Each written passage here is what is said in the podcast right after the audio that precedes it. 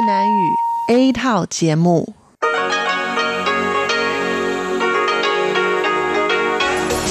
Đây là Đài Phát thanh Quốc tế Đài Loan RTI.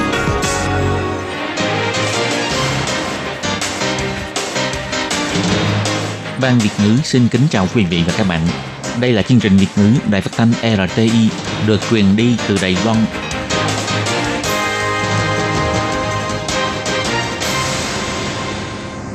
Các bạn thân mến, Hải Ly xin chào các bạn. Hôm nay thứ Bảy, ngày 14 tháng 3 năm 2020, tức ngày 21 tháng 2 âm lịch năm canh tí. Hoan nghênh các bạn đến với chương trình phát thanh của Ban Việt ngữ, Đài phát thanh quốc tế Đài Loan RTI với các nội dung như sau. Mở đầu là bản tin thời sự Đài Loan, bài chuyên đề. Tiếp theo là các chuyên mục tiếng Hoa cho mỗi ngày, cộng đồng người Việt tại Đài Loan và sau cùng là chuyên mục Thế hệ trẻ Đài Loan. Để mở đầu cho chương trình, trước hết, Hải Ly xin mời các bạn theo dõi nội dung các tin tóm lược của bản tin thời sự Đài Loan hôm nay. Nhiều doanh nghiệp của Đài Loan lọt vào bảng xếp hạng của giải thưởng hương vị thuần khiết nhất toàn cầu. Do tác động ảnh hưởng của dịch viêm phổi COVID-19, từ ngày 16 tháng 3, xe taxi có thể xin trợ cấp, cao nhất được trợ cấp 12.000 đài tệ. Phiếu giảm giá chấn hưng kinh tế theo Bộ trưởng Bộ Giao thông Lâm Dài Long sẽ áp dụng cho cả các ngôi chợ truyền thống. Thành phố Tân Bắc diễn tập phòng dịch mô phỏng lây lan cộng đồng với quy mô lớn. Bộ trưởng Trần Thời Trung khen ngợi, sẵn sàng chuẩn bị đi trước một bước. Trung tâm chỉ đạo phòng chống dịch bệnh nhắc nhở dân chúng đừng mắc lừa những cuộc điện thoại lừa đảo yêu cầu chuyển tiền đặt mua khẩu trang. Dịch viêm phổi COVID-19 lan rộng khắp châu Âu. Đài Loan quy định người nhập cảnh từ 27 quốc gia châu Âu và từ Dubai phải kiểm dịch tại nhà trong 14 ngày. Các bạn thân mến, và bây giờ Hải Ly xin mời các bạn đến với nội dung chi tiết của bản tin thời sự Đài Loan hôm nay.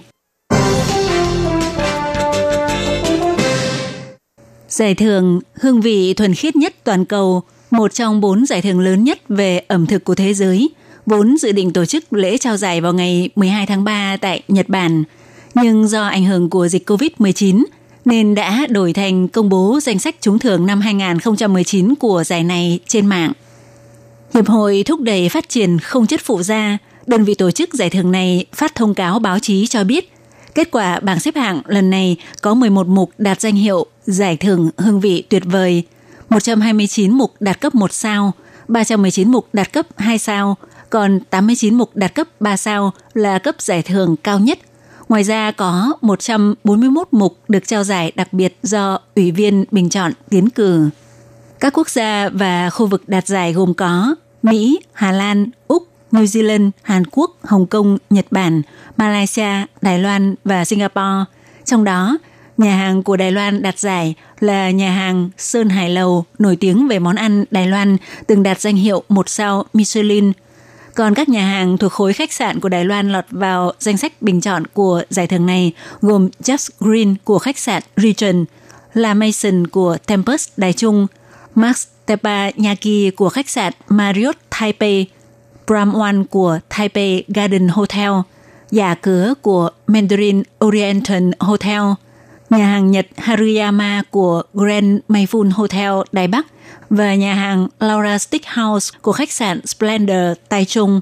Còn doanh nghiệp thực phẩm của Đài Loan đạt giải đó là Nam Chao Group, với nhiều sản phẩm mì sợi đã được Hiệp hội thúc đẩy phát triển không chất phụ gia cấp chứng nhận 100% không có chất phụ gia. Giải thưởng hương vị thuần khiết nhất toàn cầu là giải thưởng biểu dương những doanh nghiệp thực phẩm và kinh doanh ăn uống ít sử dụng hoặc thậm chí loại bỏ hoàn toàn không sử dụng chất phụ gia thực phẩm nhân tạo, đồng thời dốc sức vào việc tạo ra những hương vị đặc sắc và đảm bảo chất lượng. Dịch viêm phổi COVID-19 gây tác động ảnh hưởng đối với nền kinh tế của Đài Loan, phối hợp với phương án hỗ trợ tháo gỡ khó khăn mà Bộ Giao thông triển khai trong việc trợ cấp xăng dầu dành cho xe taxi bị ảnh hưởng bởi dịch COVID-19. Vào ngày 14 tháng 3, công ty xăng dầu CPC Đài Loan tuyên bố từ ngày 16 tháng 3 bắt đầu tiếp nhận thủ tục xin trợ cấp xăng dầu của ngành kinh doanh xe taxi và sẽ phê duyệt để trợ cấp theo tháng cho mỗi xe taxi mức trợ cấp là mỗi một lít xăng, dầu diesel hoặc khí hóa lỏng LPG 4 đại tệ với 500 lít mỗi tháng. Do vậy, mức trợ cấp tối đa cho một xe taxi mỗi tháng là 2.000 đại tệ. Thời gian hưởng trợ cấp bắt đầu từ ngày 1 tháng 4 đến ngày 30 tháng 9 trong vòng 6 tháng. Theo công ty xăng dầu CPC chỉ ra, đã lập mẫu đơn xin trợ cấp và thẻ ưu đãi cho xe taxi. Từ ngày hôm nay, các chủ kinh doanh xe taxi có thể tải mẫu đơn xin tại chuyên trang thẻ hội viên CPC thuộc mục phục vụ tiện ích trên website của công ty xăng dầu CPC hoặc tới quầy tại 117 cây xăng đại lý theo chỉ định hoặc tại 20 trung tâm bán hàng trực tiếp của CPC để lấy mẫu đơn xin trợ cấp. Sáng ngày 14 tháng 3, Bộ trưởng Bộ Giao thông Lâm Gia Long đã tới chợ Kiến Quốc thành phố Đài Trung để thị sát tình hình sử dụng khẩu trang tại đây. Đây là chợ bán lẻ công hữu lớn nhất toàn Đài Loan với 711 sạp hàng. Trước đây, khẩu trang chủ yếu ưu tiên phân bổ cho các bệnh viện, phòng khám và các địa điểm hoạt động của phương tiện giao thông công cộng. Còn lượng khẩu trang phân bổ cho các chợ gần đây đang đề nghị chính phủ phê chuẩn. Vì vậy, tại cuộc họp của Viện Hành Chính, ông Lâm Gia Long đã thay mặt phản ánh với Bộ trưởng Bộ Kinh tế Thẩm Vinh Tân. Sau khi thảo luận, Bộ Kinh tế đã quyết định phân bổ hạn ngạch khẩu trang cho chợ truyền thống. Ví dụ như chợ Kiến Quốc thành phố Đài Trung, một tuần mở cửa 6 ngày, số lượng được phân bổ sẽ là mỗi người mỗi tuần 6 chiếc. Ông Lâm Gia Long cho rằng các ngôi chợ truyền thống bắt đầu mở cửa từ khi trời tờ mờ sáng, người qua lại đông đúc là tuyến đầu quan trọng của mạng lưới phòng dịch sự kiện lây nhiễm tập thể trước đây xảy ra ở chợ hải sản và đồ tươi sống Hoa Nam, Trung Quốc. Do vậy, phải đặc biệt chú trọng việc thực hiện các biện pháp phòng dịch đối với các ngôi chợ truyền thống. Tới nay, mọi người đều đeo khẩu trang, vừa bảo vệ bản thân cũng là bảo vệ người khác. Ông Lâm Gia Long chỉ ra, đề nghị đưa các ngôi chợ truyền thống vào thành đối tượng áp dụng phiếu giảm giá chấn hưng kinh tế do Bộ Kinh tế sắp triển khai đã được chấp thuận, nên sắp tới phiếu giảm giá chấn hưng kinh tế phát cho người dân cũng có thể sử dụng tại các chợ truyền thống. Các chủ kinh doanh tại đây hãy yên tâm. Các điểm kinh doanh mua sắm cũng thuộc phạm vi áp dụng, ví dụ như các nhà hàng, quán ăn bị ảnh hưởng của dịch bệnh cũng gây ảnh hưởng liên đới cho các ngôi chợ. Đây là phản ứng chuỗi, hy vọng sau khi dịch bệnh đã qua đi, mọi người hãy tích cực sử dụng phiếu giảm giá chấn hưng kinh tế. Để triển khai công tác phòng dịch COVID-19, sáng ngày 14 tháng 3, thành phố Tân Bắc đã tổ chức diễn tập phòng dịch quy mô lớn tại khu dân cư Ương Bắc thuộc khu Tân Điếm, triển khai mô phỏng các khâu gồm giao đồ ăn cho người bị cách ly tại nhà, người neo đơn kiểm dịch tại nhà cần quan tâm, tìm kiếm người phải cách ly bị mất liên lạc, bố trí cấp cứu đưa tới bệnh viện đối với các trường hợp cách ly tại nhà, quá trình tiếp nhận xử lý của bệnh viện. Ngoài ra còn có các trường hợp đơn lẻ bị xác nhận nhiễm bệnh – xảy ra lây lan tại một cụm dân cư nhỏ. Cho tới lây lan cộng đồng có quy mô lớn, giải pháp tiếp nhận và phân luồng bệnh nhân của các bệnh viện. Thị trường thành phố Tân Bắc Hầu Hữu Nghi, chỉ huy trưởng Trung tâm Chỉ đạo phòng chống dịch bệnh Trung ương Trần Thời Trung, Thứ trưởng Bộ Y tế và Phúc lợi Hà Khởi Công và người triệu tập của tiểu ban tư vấn chuyên gia Trương Thượng Thuần đều có mặt và quan sát toàn bộ quá trình diễn tập. Ông Trần Thời Trung cho biết, công tác diễn tập của thành phố Tân Bắc làm như thật – đã liên kết được các hệ thống gồm hệ thống điều trị y tế, cơ quan dân chính và cơ quan về xã hội. Đúng là đều đã sẵn sàng chuẩn bị đi trước một bước, ông Trần Thời Trung nói. 如果大家都这样做，其实我们中央疫情指挥中心我们就松了一口气。但是未来非常重要。nếu mọi người đều làm được như vậy, Trung tâm Chỉ đạo Phòng chống dịch bệnh Trung ương có thể nhẹ bớt một chút. Tuy nhiên, tương lai vô cùng quan trọng – Hiện tại chúng ta đang phải đối mặt với việc mọi người đều thấy diễn biến của châu Âu chỉ cần lơ là một chút, một khu vực tiên tiến như vậy đã vỡ trận chỉ trong bỗng chốc. đây là điều khiến mọi người cảm thấy vô cùng hoang mang. Tuy nhiên, ở đây chúng ta có chính quyền địa phương, có thị trường hầu hữu nghi. Chúng ta đã chuẩn bị cho mọi giả thiết. Mọi người phải cảnh giác, phải cẩn thận, nhưng không nên hoảng loạn. Ông Hầu Hữu Nghi cho biết Lần diễn tập này lập giả thiết thành phố Tân Bắc phải đưa ra giải pháp ứng phó khi xảy ra tình trạng lây lan cộng đồng với quy mô lớn, xuất hiện 3.000 ca nhiễm bệnh. Ông cho biết thành phố Tân Bắc đã hoạch định địa điểm làm trung tâm cách ly có thể thu nhận 2.000 người. Nếu không may xảy ra tình hình như giả thiết sẽ đưa những bệnh nhân có triệu chứng nhẹ tới điểm cách ly tập trung. Bệnh nhân bị nặng sẽ được chia ra đưa tới các bệnh viện chuyên trách được giao trách nhiệm chuyên điều trị bệnh nhân nhiễm COVID-19.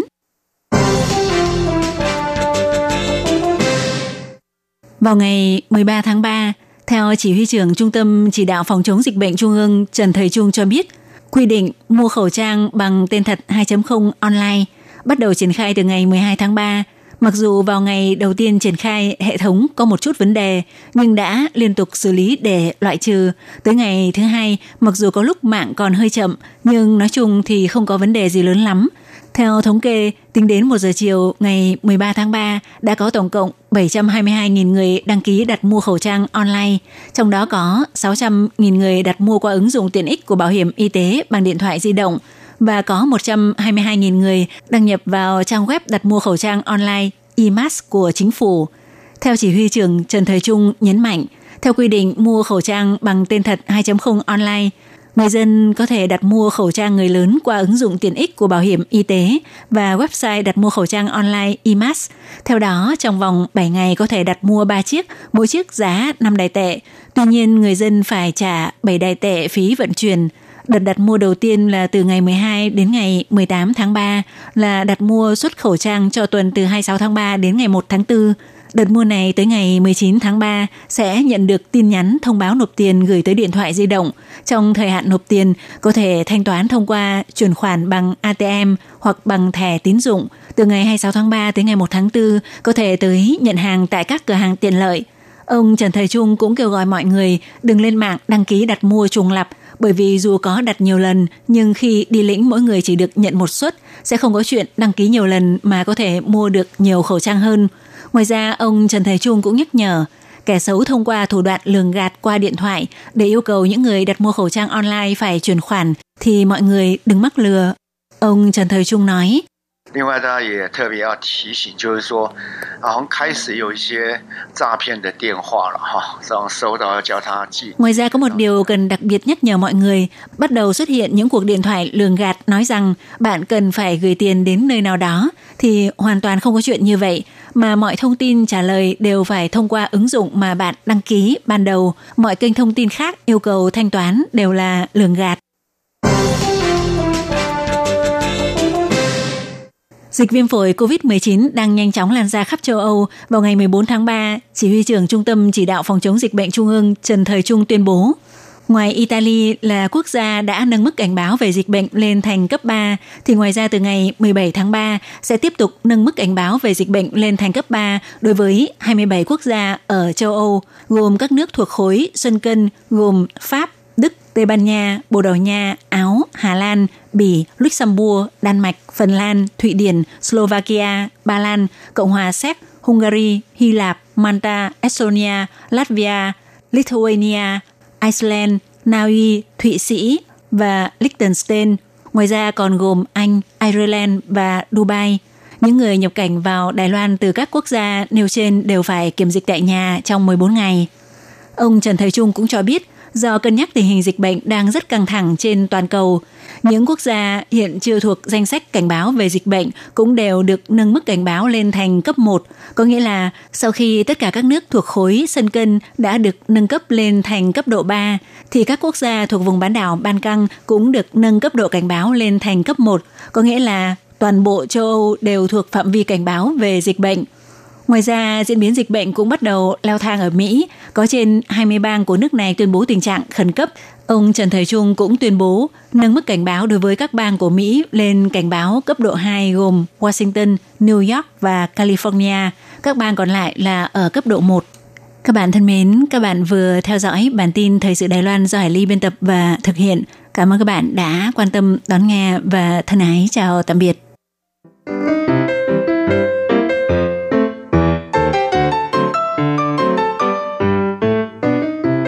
Quý vị và các bạn thính giả thân mến, chương trình phát thanh tiếng Việt của Đài Phát thanh Quốc tế Đài Loan RTI được truyền thanh 3 buổi tại Việt Nam, 10 buổi phát một tiếng đồng hồ. buổi phát chính vào lúc 6 giờ đến 7 giờ tối hàng ngày giờ Việt Nam qua tần số SW 9425 kHz với sóng dài 31 m. Buổi phát lại lần thứ nhất vào hôm sau 9 giờ tới 10 giờ tối qua tần số SW 9625 kHz với sóng dài 31 m. Sau đây xin mời quý vị và các bạn tiếp tục đón nghe nội dung chương trình hôm nay. Đây là đài phát thanh quốc tế Đài Loan RTI, truyền thanh từ Đài Loan. Mời các bạn theo dõi bài chuyên đề hôm nay. Khiết Nhi xin chào các bạn. Xin mời các bạn cùng đón nghe bài chuyên đề của ngày hôm nay với chủ đề như sau. Sau 9 năm sự kiện rò rỉ nhà máy hạt nhân Fukushima, Nhật Bản vẫn đang cố gắng để xóa bỏ lệnh cấm nhập khẩu thực phẩm từ các nước. Sau đây xin mời các bạn cùng đón nghe phần nội dung chi tiết của bài chuyên đề ngày hôm nay.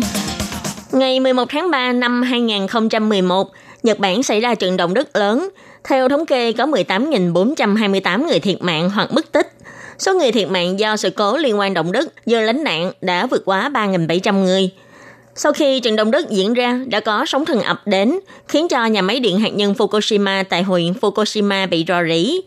Do ảnh hưởng của sự cố rò rỉ hạt nhân này, lúc bấy giờ đã có 54 quốc gia và khu vực đã cấm nhập khẩu hoặc hạn chế nhập khẩu thực phẩm được sản xuất tại một số huyện thành của Nhật Bản. Đến nay, vẫn còn 20 quốc gia và khu vực vẫn còn giữ lệnh cấm này. Nhưng gần đây, một số quốc gia đã lần lượt nới lỏng quy định. Tháng 5 năm nay, Indonesia sẽ nới lỏng hạn chế nhập khẩu các nông sản phẩm nhập khẩu từ Nhật Bản. Indonesia vốn yêu cầu tất cả các sản phẩm thịt và rau củ quả tươi trên toàn Nhật Bản đều phải có kết quả xét nghiệm phóng xạ. Nhưng giờ sau khi nới lỏng thì chỉ còn hạn chế là có 7 huyện cần có báo cáo xét nghiệm mà thôi. Theo thống kê của chính phủ Nhật Bản, đến tháng 1 năm 2020, sản phẩm và thực phẩm nông lâm thủy sản Nhật Bản xuất khẩu nhiều nhất sang Hồng Kông với 203,7 tỷ yên. Hiện Hồng Kông vẫn đang cấm nhập khẩu táo, sữa bò, chế phẩm từ sữa và sữa bột của Fukushima. Nước xuất khẩu nhiều nhất thứ hai của Nhật Bản là Trung Quốc, đạt 153 tỷ yên. Hiện nay Trung Quốc cấm nhập khẩu thực phẩm và thức ăn vật nuôi từ Miyagi, Fukushima, Ibaraki, Tochigi, vân vân ngoại trừ lúa gạo, cấm nhập các loại thực phẩm và thức ăn vật nuôi của Niigata. Thứ ba là Đài Loan với kim ngạch nhập khẩu là 90,4 tỷ yên. Từ ngày 25 tháng 3 năm 2011, ngoài rượu ra, Đài Loan cấm nhập thực phẩm và các loại rượu từ năm huyện là Fukushima, Ibaraki, Saitama, Gunma và Chiba. Thứ năm là Hàn Quốc với kim ngạch nhập khẩu là 50 tỷ yên. Hàn Quốc cấm nhập khẩu các loại thủy hải sản của huyện Aomori, Iwate, Miyagi, Fukushima, Gunma và Tochigi, vân vân. Vì vấn đề nhập khẩu thủy hải sản, tháng 4 năm 2019, Hàn Quốc đã kiện lên tổ chức WTO. Kết quả Nhật Bản bị thua kiện. Đến nay, phía Nhật Bản vẫn kêu gọi các nước hãy phán đoán theo tiêu chuẩn khoa học để quyết định việc nhập khẩu. Kim ngạch xuất khẩu thực phẩm, sản phẩm nông lâm ngư nghiệp của Nhật Bản xuất khẩu năm 2019 là 912,1 tỷ yên, Ngày 6 tháng 3, trong cuộc họp của chính phủ đã đưa ra mục tiêu xuất khẩu mới, dự kiến năm 2025 sẽ đạt con số là 2.000 tỷ yên và năm 2030 là 5.000 tỷ yên. Muốn đạt được mục tiêu này thì phải tháo gỡ lệnh cấm nhập khẩu của các nước. Tháng 4 năm nay, Nhật Bản sẽ cho thành lập Bộ xuất khẩu sản phẩm và thực phẩm nông lâm ngư nghiệp. Đây sẽ là đơn vị phụ trách đưa sản phẩm Nhật xuất ra nước ngoài, sẽ do phía chính phủ đứng ra tuyên truyền sự an toàn của thực phẩm và sản phẩm với các nước liệu có thể mở rộng thị trường châu Á hay các nước khác hay không? Có thể nới lỏng các lệnh cấm của các nước với Nhật Bản hay không? Đây chính là nhiệm vụ quan trọng hàng đầu. Huyện Fukushima đã xin với ban tổ chức Thế vận hội để thực phẩm của Fukushima được sử dụng trong làng tuyển thủ trong Thế vận hội Olympic Tokyo năm 2020. Chính quyền huyện Fukushima cho rằng sau khi xảy ra sự cố hạt nhân 9 năm trước, thực phẩm của Fukushima khiến cho người tiêu dùng mất hết lòng tin và có nhiều đánh giá tiêu cực. Thế vận hội chính là một cơ hội tốt để quảng bá độ an toàn của thực phẩm Fukushima. Sau sự cố hạt nhân, doanh thu của thịt bò và gạo của huyện Fukushima bị ảnh hưởng nghiêm trọng. Lúc bấy giờ, từng có lúc kiểm tra mỗi ký thịt bò ở đây vượt quá 500 becquerel vì bò đã ăn cỏ bị nhiễm phóng xạ. Sau khi tiến hành kiểm tra hàm lượng phóng xạ trong thịt bò, từ tháng 8 năm 2011 cho đến nay, gần 5 năm nay, thịt bò của Fukushima chưa từng vượt quá tiêu chuẩn. Bắt đầu từ tháng 4 năm nay, huyện Fukushima sẽ mở rộng xét nghiệm thịt bò hơn nữa trong khu vực huyện. Gạo của Fukushima sản xuất cũng đã được tiến hành xét nghiệm diện rộng. Gần 5 năm nay không có vượt chỉ tiêu an toàn về lượng phóng xạ trong gạo. Thịt bò và gạo của huyện Fukushima được kiểm tra toàn diện, có tính đảm bảo cao. Vì thế người tiêu dùng cũng cảm thấy an tâm khi dùng. Để có thể tiếp tục đánh bóng tên tuổi cho sản phẩm của Fukushima, chính quyền địa phương này đã xúc tiến cho các doanh nghiệp sản xuất tại đây có được chứng nhận an toàn, đảm bảo chất lượng của bên thứ ba. Số lượng chứng nhận về tiêu chuẩn nông nghiệp ưu tú GAP toàn huyện đang đứng hàng đầu Nhật Bản. Các bạn thân mến, bài chuyên đề của ngày hôm nay do khí nhi biên tập và thực hiện cũng xin tạm khép lại tại đây. Cảm ơn sự chú ý lắng nghe của quý vị và các bạn. Xin thân ái chào tạm biệt các bạn.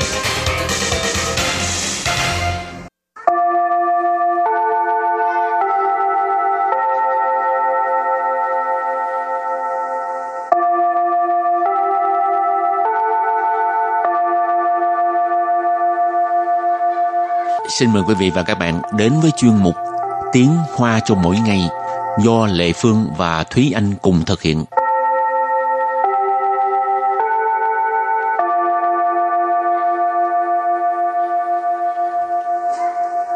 Thúy Anh và Lệ Phương xin kính chào quý vị và các bạn. Chào mừng các bạn cùng đến với chuyên mục Tiếng Hoa cho mỗi ngày ngày hôm nay. Bài học trước là mình nói về cái việc là đi du lịch cần phải mang theo những gì Ừ. thì trong đó không thể không đem tiền nè, Ừ. ờ, ờ, hộ chiếu cái đó là dĩ nhiên rồi. Ừ. Ngoài ra còn có ờ, cái ờ, ba lô lại thấy ờ, Lệ Phương thấy ba lô nó rất là tiền ha. Ừ. Cái gì cũng bỏ được mấy chụp ảnh rồi à, mấy cái uh, lặt vặt hay cái gì đều bỏ trong đó cứ nhét vào cái ba lô rồi đeo trên người rồi à, quần áo áo khoác ngoài ra ờ, cũng có những cái ờ, có thể làm đẹp. Như là kinh mát đeo vô là thấy giống như ngôi sao rồi. Còn các bạn thì các bạn đem theo những gì nào? Nếu như mà các bạn ờ, có đem những gì mà rất là đặc biệt trong chuyến du lịch của mình thì các bạn cũng có thể comment bên dưới. Để mà cho Thúy Anh và Lệ Phương cũng biết là mọi người đi du lịch thường mang theo những gì. ừ, bây giờ nói tới đây lệ phương mới nhớ tuần trước mình còn thiếu như lệ phương đi lúc nào cũng có đem thuốc. Ừ. thuốc đau đầu với là thuốc đau bụng. Ừ. Thường là có một số người là đi du lịch lúc nào cũng mang theo một cái gói thuốc. Trong đó là những cái thuốc mà mình thường dùng Những cái thuốc mà mình thường à, uống. Rồi à, thuốc để mà à, chống ói nè, đau bụng nè, cảm nè vân vân. Những cái thuốc đó là mình có thể bỏ vào một cái túi nhỏ nhỏ Xong rồi để trong cái góc của cái vali. Thì khi mà mình cần là sẽ có ngay. Rồi, hôm nay mình tiếp tục học về um, những từ cũng có liên quan tới vấn đề du lịch mà ai cũng thích. ừ. Thì đi du lịch cần mang theo những gì?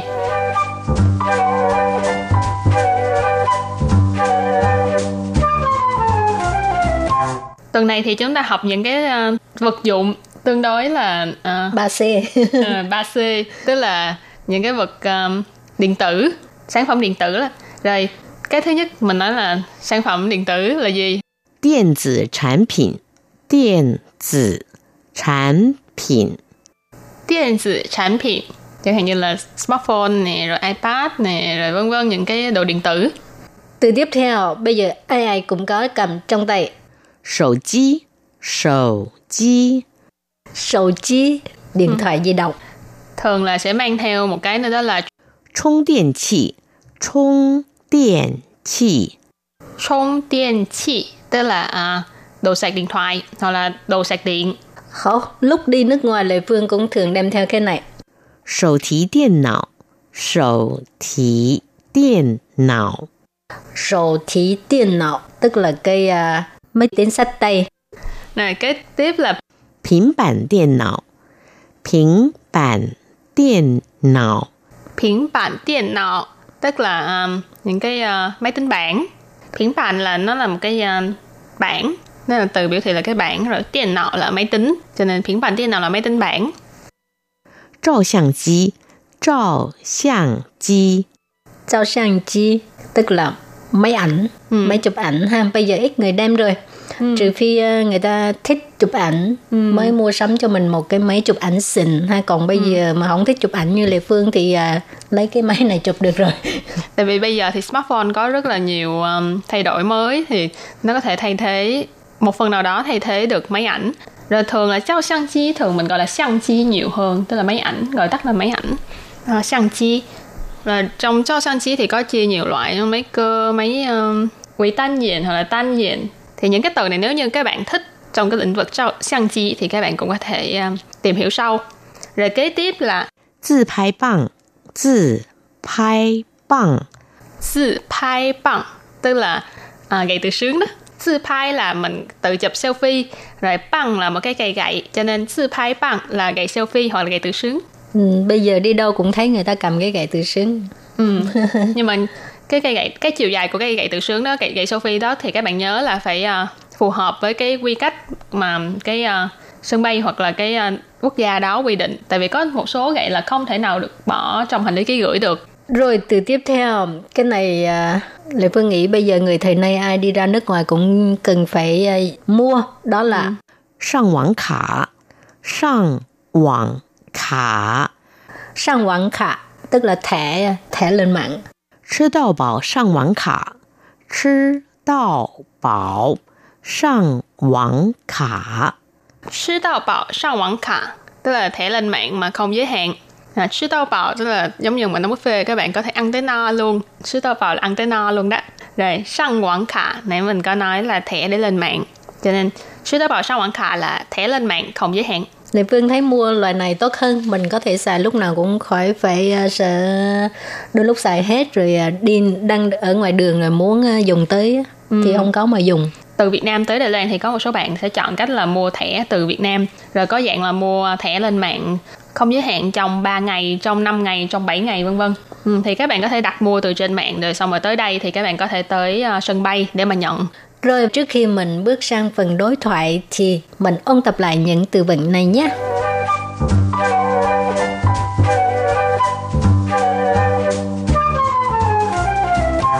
Điện tử sản phẩm Điện tử sản phẩm Điện tử sản phẩm tức là uh, những cái vật những cái um, chẳng hạn như là smartphone nè rồi ipad nè rồi vân vân những cái đồ điện tử. Sầu chi Sầu chi Sầu chi Điện ừ. thoại di động充电器充电器充电器 tức là uh, đồ sạc điện thoại hoặc là đồ sạc điện 手提电脑手提电脑 Sổ thí điện não tức là cái uh, máy tính sách tay. 平板电脑，平 板电脑，平板电脑 tức là um, máy tính bảng. 照相机，照相机，照相机 tức là máy ảnh. 自拍棒，自拍棒，自拍棒 tức là à, gậy từ sướng đó. Sang quảng khả, sang quảng khả. Sang quảng khả tức là thẻ thẻ lên mạng. 吃到饱上网卡，吃到饱上网卡，吃到饱上网卡 tức là thẻ lên mạng mà không giới hạn.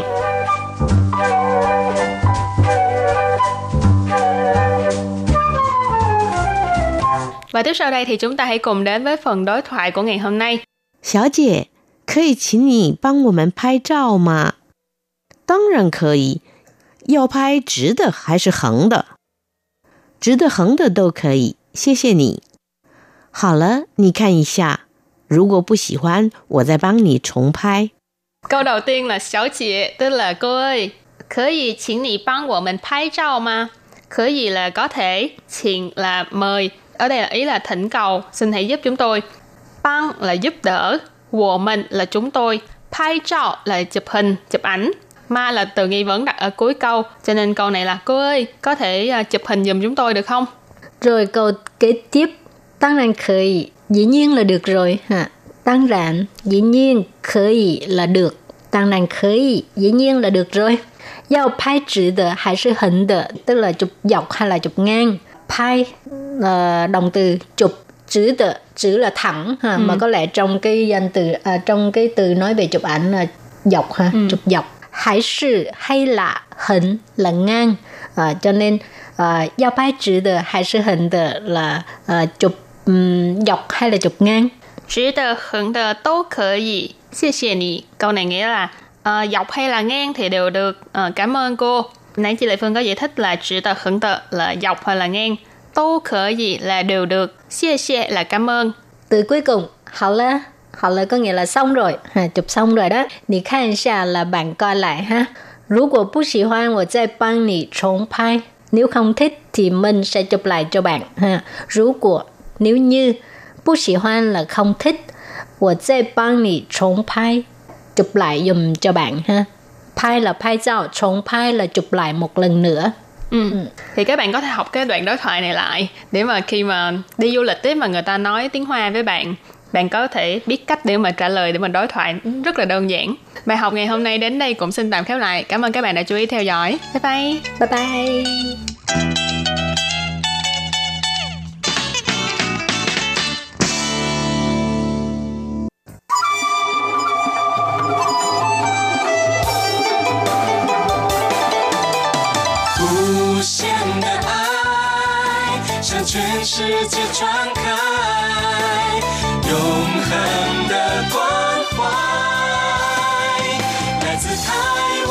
之音 RTI。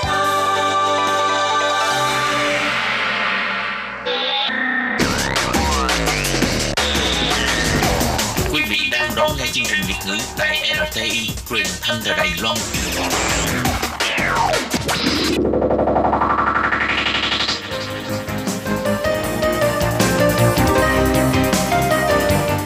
Chào mừng các bạn đến với chuyên mục Cộng đồng người Việt tại Đài Loan do Tú Kim và Hải Ly cùng thực hiện.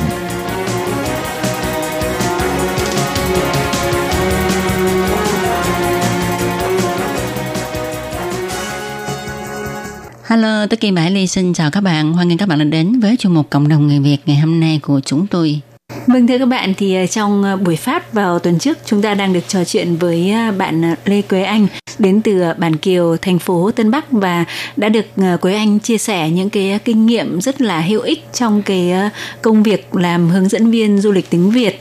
Ừ, và tuần trước ha, Quế Anh đã chia sẻ với chúng ta là tại sao Quế Anh lại uh, chọn nghề hướng dẫn viên du lịch ở Đài Loan mà không làm những nghề khác. Thì ờ, đúng là cái công việc ờ, hướng dẫn viên du lịch trong một số năm gần đây thì rất là hot đúng không Tố Kim? Ừ, đúng Và vậy. đặc biệt là hướng dẫn viên tiếng Việt thì ờ, có nhu cầu rất là cao. Tuy nhiên thì cái công việc này cũng là cái công việc mà người ta gọi là làm dâu chăm họ Ừ. nó không dễ dàng một chút nào mà nhất là phải chịu những cái áp lực không nhỏ tức là cả về hai bên Ừ. kể cả là lái xe hay là trưởng đoàn hay là khách hàng mà Ừ. mình làm thế nào để mình vẫn ờ, xử lý được các cái công việc để làm sao nó tuân thủ theo đúng cái lịch trình cũng như là phối hợp tốt thế nhưng mà lại vẫn không làm khách ờ, khó chịu đúng không thì rất là khó Vâng và hôm nay thì chúng ta hãy cùng nhau nghe Quế Anh chia sẻ những kinh nghiệm, những bí quyết làm thế nào để có thể dàn xếp ổn thỏa đôi bên. Vâng thì à, Hải Ly và Tố Kim xin hoan nghênh Quế Anh trở lại với chương trình và cho Hải Ly xin được hỏi Quế Anh là thông thường thì à, có cái khúc mắc gì nhất mà khiến cho tức là những cái bác tài xế của Đài Loan cảm thấy à, khó hợp tác với lại du khách người Việt? Ví dụ như là cái việc không đúng giờ hay là như thế nào hoặc là có những cái yêu cầu đặc biệt gì? Ờ, đa phần á, là các bác tài xế không thuận lòng về khách Việt đó là khách Việt mình à, đa phần ít có khi nào đúng giờ. À, thêm một cái nữa là à, khách Việt mình hay có xả rác trên xe à, à rác à, vứt bừa bãi. Nhưng mà trước kia là mình đã nói rồi nhưng mà nhiều khi à, khách mà đâu phải ai cũng như vậy ai cũng nghe đâu nên là cũng có một số khách à, sẽ không có thuận theo như vậy. Thêm nữa là có một số khách như là à, không có thích à, bác tài xế kiểu như có một số bác tài xế lại hút thuốc nè có một tay bác tài xế là ăn trầu nè à, đấy cũng là một cái mà làm cho khách và bác tài xế nhiều khi cũng không có vừa lòng với nhau và mình là cái người hướng dẫn viên mình là người đứng giữa thì mình phải làm thế nào cho phải hài hòa cả hai bên đấy, thêm Bây- lại Bây giờ Dạ. Hải Ly muốn hỏi luôn kinh nghiệm của của của Quế Anh đi. Có nghĩa là trong trường hợp đó thì Quế Anh là người đứng giữa. Bây giờ ví dụ mình gặp một bác tài xế hút thuốc này hoặc là ăn trầu này mà khách Việt Nam tỏ vẻ không thích thì trong trường hợp đấy mình phải làm như thế nào? Ờ, nếu mà gặp trong trường hợp như vậy thì như bác tài hút thuốc ăn trầu thì mình không thể nào là cấm bác không hút được. Tại vì bác lái xe đường dài có một số bác là có cái thói quen ăn trầu nhai trầu như vậy thì à, em sẽ xuống nói nhỏ với bác là à, khi mà bác muốn hút thuốc thì à, bác à, xuống bên dưới đứng bên ngoài hút chứ đừng có ngồi trên xe hút. Thì như vậy thì khách sẽ à, ngửi được cái mùi thuốc thì khách khách sẽ không không không thích nhầm người sẽ không thích cái mùi thuốc đó. Thì sẽ nói nhỏ với bác là nhờ bác xuống xe và đứng bên dưới hút chứ đừng có hút trên xe. À.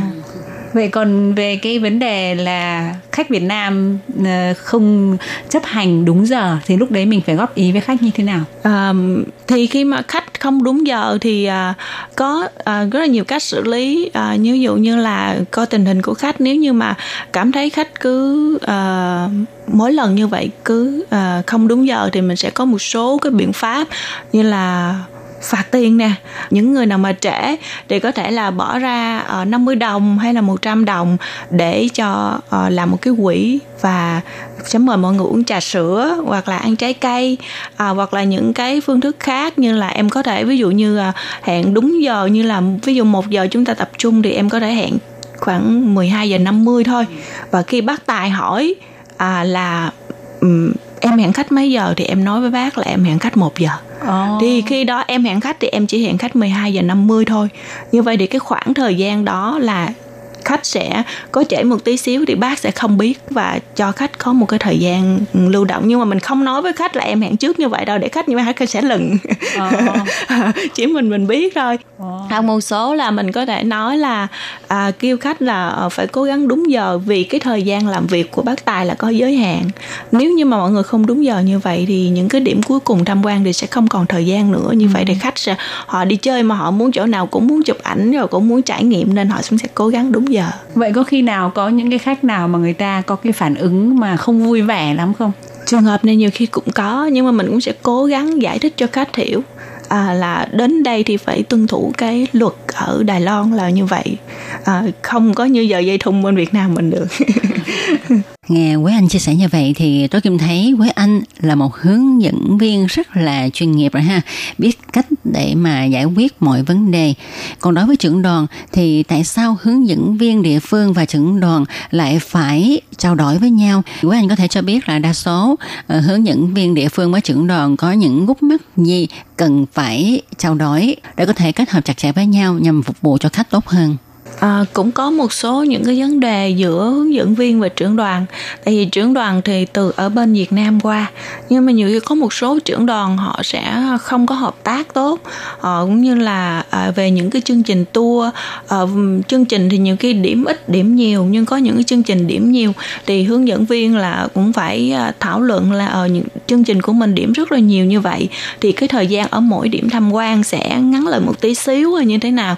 Nhưng có một số trưởng đoàn thì lại không vừa ý và họ trưởng đoàn này thì họ dẫn khách từ bên Việt Nam qua mà họ vẫn muốn cho khách của họ sẽ có được nhiều thời gian chụp ảnh hơn có được nhiều thời gian trải nghiệm hơn. Nên là nhiều khi cũng sẽ có một số những cái bất đồng về ý kiến. Thì những cái này thì à, tụi em cũng sẽ cố gắng khắc phục và giải thích cho trưởng đoàn hiểu về thứ nhất là từ cái thời gian làm việc của bác tài. Thứ hai nữa là cái giờ ăn của mình là không được quá trễ và cũng không được quá sớm. À, với lại là cái uh, điểm tham quan nếu mà chúng ta để quá nhiều như vậy thì chúng ta sẽ không chạy hết chương trình. À, như ờ, nhưng mà theo Hải Lý nghĩ rằng là khi mà mình bắt đầu nhận đoàn mà mình cầm cái bản chương trình trên tay thì lúc đấy mình đọc lướt qua là mình đã có thể có một chút uh, thông tin nắm được. Mình đã biết là với cái lịch trình như vậy thì có thể là nó sẽ hơi bị nhiều quá. Thì trong những trường hợp đấy có khi nào mình có thể phản ánh với công ty trước hay là có cái sự trao đổi nào trước không? À, dạ có. Cái này thì khi mà nhận chương trình là tụi em sẽ xem qua và chương trình này có thể là chạy hết được không thì nếu mà cảm thấy không đi hết rồi có thể báo trước với công ty. À, để công ty ở Đài Loan công ty du lịch Đài Loan sẽ báo về bên công ty du lịch ở Việt Nam biết trước là cái chương trình như vậy là à, quá là nhiều có thể là chạy không hết để họ có cái tâm lý chuẩn bị. À, và cũng báo trước với công ty à tụi em sẽ cố gắng khắc phục và cũng sẽ cố gắng sắp xếp để chạy đủ chương trình cho khách à, nhưng mà trong trường hợp cấp bách hoặc như thế nào đó chạy không hết thì à, cũng sẽ báo về công ty Vậy với nhiều năm dẫn đoàn thì à, Quế Anh uh, có cái ấn tượng với cái đoàn nào nhất hay không? Quế Anh có thể chia sẻ với các bạn thính giả của chúng tôi không ạ? đoàn gây ấn tượng à uh, có một đoàn thật sự cũng ấn tượng đối với anh cũng khá là hay là vào Tết năm 2019 à cái đoàn đó vào dịp Tết và có khách lẻ và có ba gia đình họ đi du lịch. Và ba gia đình này á, thì cũng là bạn bè với nhau thôi nhưng mà ấn tượng nhất á, là cái băng rôn của họ đem qua đây để chụp hình. À đó là à, à, họ ghi là hội à, hỏi trai đẹp hỏi hỏi yêu vợ hỏi trai đẹp hỏi nhìn cái băng rôn là rất là rất là thú vị và đi cứ mỗi lần mà căng cái băng rôn ra chụp là rất là à, rất là thích. À, hỏi trai đẹp và hỏi vợ yêu hỏi vợ đẹp gì trai xinh gái đẹp thì họ ghi rất là đặc sắc luôn. Đấy và đi chơi thì cái nhóm của đoàn này á, là họ rất là hòa thuận với nhau và chơi hết mình chết mình luôn á nghĩa là đêm, đêm nào cũng phải là à, nhờ em là dẫn đi ra chợ đêm nè rồi chơi cho đến khuya. Và có một lần à, cái ngày cuối cùng đi về thì à, các anh chị của đoàn này còn à, à, rất là vui nên là còn muốn đòi ở lại. Chắc là toàn những cặp vợ chồng trẻ hay sao? Đúng rồi. Ờ. à, và cuối rồi... cùng đi về lại à, à, các ông à, các ông chồng lại muốn để bà vợ ở lại nhưng mà các bà vợ lại không muốn ở là bắt đầu níu kéo lại khóc ở sân bay nhưng mà thật sự đó chỉ là một cái chuyện mà họ chỉ đùa nhau ờ, thôi đùa. nhưng mà mình làm cho mình cảm thấy như là họ làm như thật. Cái đó các ông chồng cứ xô với bà xã là không cho về không cho về ở lại đi bán luôn ở Đài Loan nhưng mà họ biết mình biết rằng là họ uh, đã là kiểu như là họ diễn thôi ừ, ừ. nhưng mà mình cảm thấy như là thật vậy đó rất là uh, và rất là ấn tượng thế bây giờ ờ, vừa rồi thì quế anh có nhắc tới là cái đoàn này họ rất là vui và họ muốn chơi hết mình nên là mình cũng phải phối hợp theo để dẫn họ ví dụ đi chợ đêm chẳng hạn thì yeah. Dạ. hải ly cũng muốn hỏi một chút là đối với cái công việc của hướng dẫn viên du lịch mình ấy thì thông thường là mình có các cái chi phí như hải ly được biết ấy là thứ nhất là cái chi phí dẫn đoàn mỗi ngày cố định là bao nhiêu tiền của công ty du lịch trả cho mình yeah. ngoài ra còn có cái tiền tiếp của mỗi khách là bao nhiêu đúng không yeah. ừ, vậy thì cái thời gian ấy nó có giới hạn là ví dụ như là uh, hướng dẫn viên. Làm tối đa là đến mấy giờ tối chẳng hạn như vậy vì ngày hôm sau mình lại còn phải tiếp tục phục vụ khách. Ví dụ có những khách mà nhất là những khách đàn ông chẳng hạn họ muốn đi những cái tụ điểm ví dụ như ba hoặc là như vừa chợ đêm như vậy thì cái thời gian nó kết thúc khá là muộn. Vậy thì có một cái giới hạn nào về thời gian là tới lúc nào thì khách phải cho uh, hướng dẫn viên về nghỉ hoặc là hướng dẫn viên sẽ nói với khách là um, muộn nhất là em sẽ chờ các anh anh chị đến mấy giờ? Ví dụ như thế không? À dạ cũng có tại vì à, như tụi em hướng dẫn viên nữ à, đi làm việc thì những cái tình trạng này thì cũng sẽ có. Thì như tụi em đi làm thì tụi em có công tác phí mà. À, công tác phí thì à, theo cái tình hình bây giờ thì à, tụi em công tác phí mỗi ngày như vậy thì hai à, nghìn đến hai nghìn rưỡi tiền đài tệ mà. À, còn cái à, tiền tiếp bây giờ thì à, đa phần thì à, cũng một phần phải chia về công ty. Tại đa phần những cái tour bây giờ là tour giá rẻ mà. Ừ. thì đây là những cái mà tụi em nên có. Với lại nhưng mà khi mà về thì khách đi gặp những khách này nọ thì thật sự cũng có rất là nhiều nhất là khách nam ừ. à, những cái tour mà công nhân đi du lịch mà khách nam nhiều á là tụi em là tụi tối hơi bị mệt đấy à, khách nào là à anh muốn đi à, à, đi xem à, múa hát nè rồi à, muốn đi chợ đêm mà muốn đi à, ăn nhậu. Nhưng mà thật sự ở Đài Loan những cái quán nhậu như Việt Nam của mình thì không có. Đài Loan không có những cái quán bia rượu lệ đường nên là phải bắt buộc phải đi ra khu vực chợ đêm thì mới có thì đa phần thì em cũng sẽ hỗ trợ tối đa và đặc biệt thì nhờ anh trưởng đoàn là nhiều nhất. Thì trưởng đoàn qua đây thì đa phần là nam. À, nên là em sẽ tìm à, một cái địa chỉ à đây là cái à, à, khu vực có thể vui chơi hoặc là những cái quán rượu nào đó và em sẽ nhờ anh trưởng đoàn à, dẫn khách đi ra đó và anh trưởng đoàn sẽ phục vụ.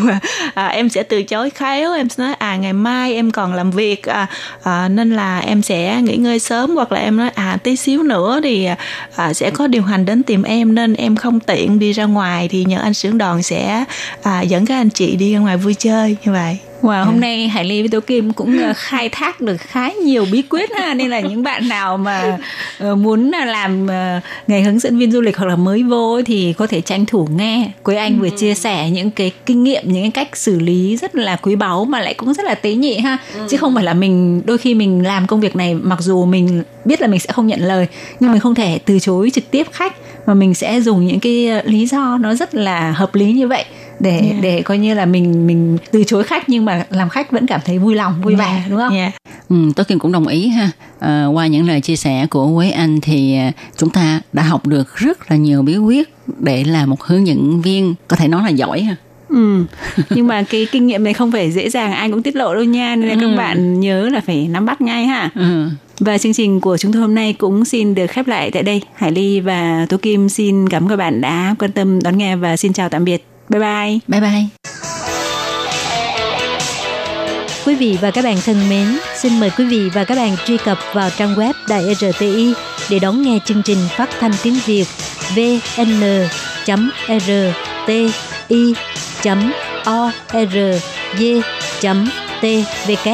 và cũng có thể truy cập FB fanpage của Ban Việt ngữ RTI tiếng Việt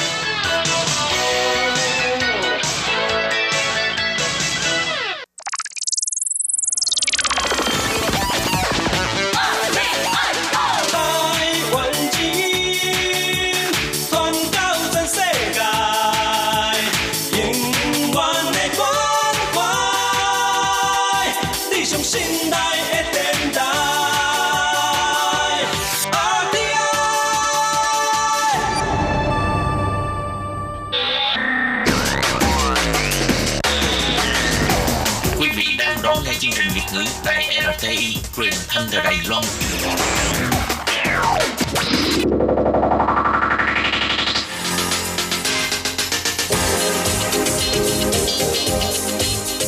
Chào mừng các bạn đến với chuyên mục Thế hệ trẻ Đài Loan do Tường Vi thực hiện.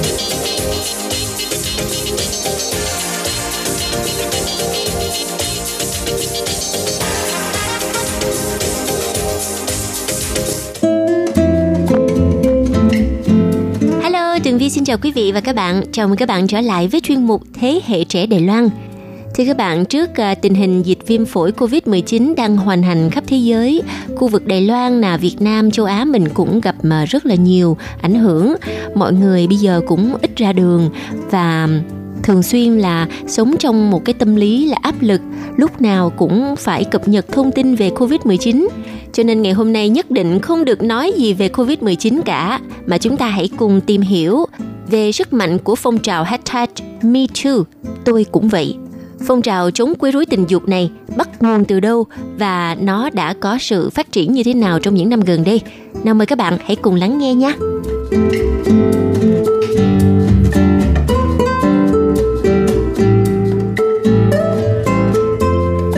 Các bạn trước khi à, đi vào đề tài thì Tường Vi chia sẻ một chút kinh nghiệm bản thân của Tường Vi ha. Thì à, Tường Vi nhớ hồi lúc à, Tường Vi mới qua Đài Loan lúc đó còn khoảng tầm à, 18 19 tuổi thôi. Thì um, xã hội Đài Loan khá là thân thiện đối với người nước ngoài. À, mặc dù lúc à, thời điểm đó cũng ít người Việt Nam sang du học. Cho nên cũng có một số người người ta uh, cũng có con mắt hơi kỳ thị một chút xíu về người Việt mình. Nhưng mà nhìn chung thì tình hình vẫn khá là ổn. Và những người bạn Đài Loan của Tường Vi thì ờ, rất là tốt và giúp đỡ mình rất là nhiều. Thì uh, lúc đó Tường Vi mới qua mà à, bắt đầu phải làm quen với cuộc sống của Đài Loan và đi học tiếng Hoa, đi làm thêm vân vân uh, có lẽ là mới ra đời cho nên là còn rất là non nớt. Thì à, mình đi làm thêm ở rất nhiều nơi. Ờ, đa số là đi làm ở các công ty phiên dịch á. Thì um, sẽ có những cái người mà nghiệp vụ người ta đi cùng với mình. Người ta sẽ đưa mình tới để mà à, tác nghiệp gọi là phiên dịch cho những người mà đi lao động sang Đài Loan mà họ không có biết tiếng Hoa thì mình sẽ phiên dịch cho họ. Thế rồi có một lần Tường Vi rất là xui là gặp phải một người à, nghiệp vụ. Thì cái người đó ở tuổi chắc cũng mình phải gọi là bằng chú bằng bác rồi. Thì người đó ban đầu đối xử với Tường Vi cũng khá là thân thiện rất là tốt. Nhưng mà khi mà trong cái quá trình mà đi à, tác nghiệp chung với cái chú này á thì cái cách mà người đó nói chuyện với Tường Vi ờ, cái động tác cử chỉ cơ thể chẳng hạn như là uh, hay đụng vào đùi của mình nè rồi à, hay đụng vào à, vào tay vào vai. Thì à, những cái động tác đó lặp đi lặp lại rất là nhiều lần. Lúc đó tường vi còn nhỏ mà cũng mới sang Đài Loan mình cũng không dám nói hoặc là mình thấy kỳ lắm nhưng mà không có biết làm sao để mà phản kháng. Thì à, tới một hôm cái người đó đó mới à, đi à, chở Tường Vi đi à, đến một cái nhà của một chủ lao động để phiên dịch rồi à, người đó mới à, lái xe chở Tường Vi về trường. Dùm Tường Vi cảm thấy rất là cảm ơn. Lúc mà xuống xe thì à, tự dưng cái chú đó mới đưa tiền cho Tường Vi. Tường Vi vẫn còn nhớ như in đó là một tờ tiền một ngàn đài tệ. Thì chú nói là đây là uh, chi phí cho phiên dịch. Rồi mình từ chối từ vì thật ra mình đã có tiền lương từ công ty phiên dịch rồi. Sau đó thì cái chú đó ngay lập tức bỏ cái số tiền đó đó đút thẳng vào trong cái phần ngực của áo của mình á. Lúc đó mình mặc một cái áo sơ mi thì ờ, cái cảm giác ừ, kinh khủng khiếp lắm. Sau đó thì Tường Vi lập tức lấy số tiền đó trả lại cho ông đó rồi ờ, xuống xe và chào tạm biệt ổng xuống xe luôn. Mà Tường Vi vẫn còn chào ổng nha. Khi mà xuống xe xong rồi Tường Vi mới nghĩ, ủa cái hành động vừa rồi của cái chú đó là một hành động không thể chấp nhận được. Ông đã xâm phạm đến cơ thể của Tường Vi và đây là một hành động xâm phạm tình dục. Thì uh, Tường Vi nghĩ cả đêm cái uh, Tường Vi còn nhớ là nguyên một cái buổi tối hôm đó cái chú đó cứ gọi điện thoại cho Tường Vi rất là nhiều lần mà Tường Vi không nghe máy. Qua ngày hôm sau Tường Vi mới quyết định là đi tới công ty phiên dịch và tố cáo hành vi quấy rối tình dục của cái người này. Thế là người ở trong công ty người ta không thể tin là có điều đó xảy ra bởi vì cái người nghiệp vụ này đã kết hợp và làm việc với họ rất là lâu năm, đã đi cùng với rất nhiều phiên dịch. Tại sao không xảy ra trường hợp này mà tại sao đi với Vi thì lại như vậy? Họ cũng đặt ra câu nghi vấn nhưng mà Tường Vi uh, không suy nghĩ gì nhiều mấy quyết định là tố cáo và xin phép là sẽ không bao giờ uh, đi ờ, phiên dịch cho cái người nghiệp vụ này nữa. Nếu trong trường hợp công ty phái Tường Vi đi phiên dịch cho cái người này thì Tường Vi xin phép được từ chối. Và câu chuyện này Tường Vi có lẽ là không bao giờ quên suốt cả cuộc đời mình. Vâng thưa các bạn, từ uh, câu chuyện chính bản thân mình là nạn nhân của uh, tình trạng quấy rối tình dục ở trong uh, môi trường làm việc Tường Vi vô cùng có thể hiểu được cái uh, sự gọi là sợ hãi của những người phụ nữ uh, kể cả các bạn nam bạn nữ ở lứa tuổi trẻ tuổi khi mà gặp phải những vấn đề như thế này.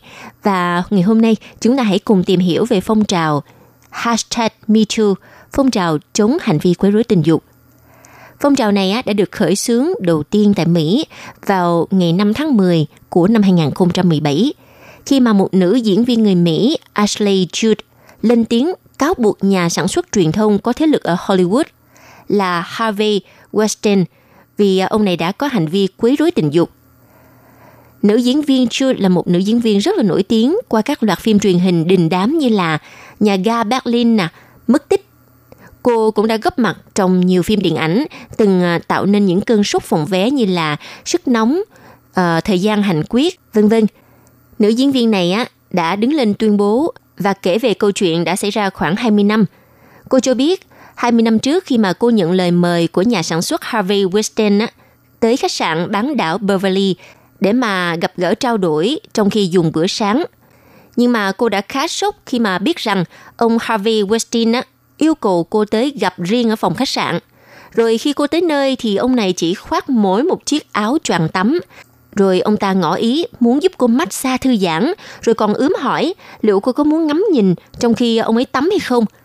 Kiểu buộc tội của nữ diễn viên Ashley Judd đối với ờ, Westin trong thực tế là không có gì quá xa lạ trong làng giải trí Hollywood hay là làng giải trí của nước khác đúng không nào?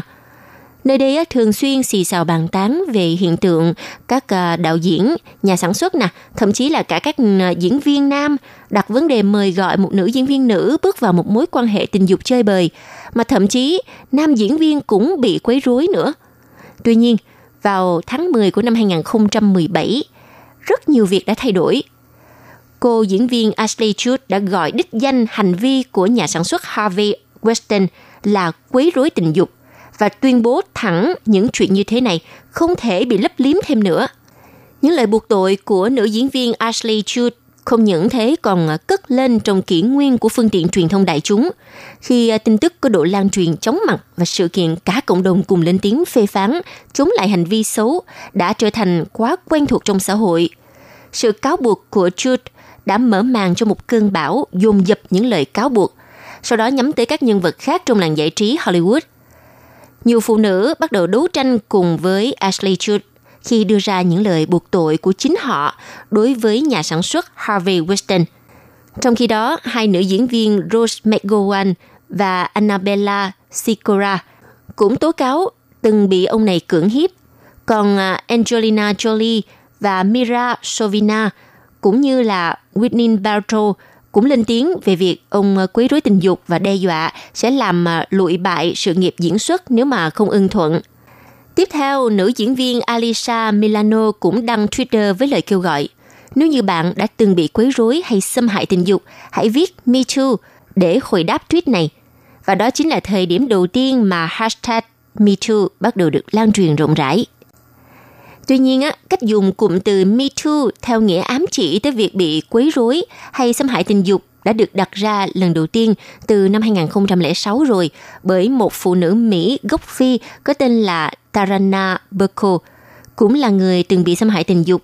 Cô đã sử dụng cụm Me Too để cất lời kêu gọi xin hãy giúp những phụ nữ và bé gái da màu khác cũng đang phải chịu đựng cảnh bạo lực tình dục. Khi à, nhận ra khái niệm Me Too đã được sử dụng từ hơn một thập kỷ trước, thì nữ diễn viên Alisa Milano bày tỏ niềm cảm kích với Tarana Burko ngay trên trang mạng xã hội của mình và cổ vũ tất cả những người theo dõi trang Twitter của cô hãy cùng học theo và hưởng ứng Burko. Và chính trào lưu này là tiền thân của hashtag MeToo.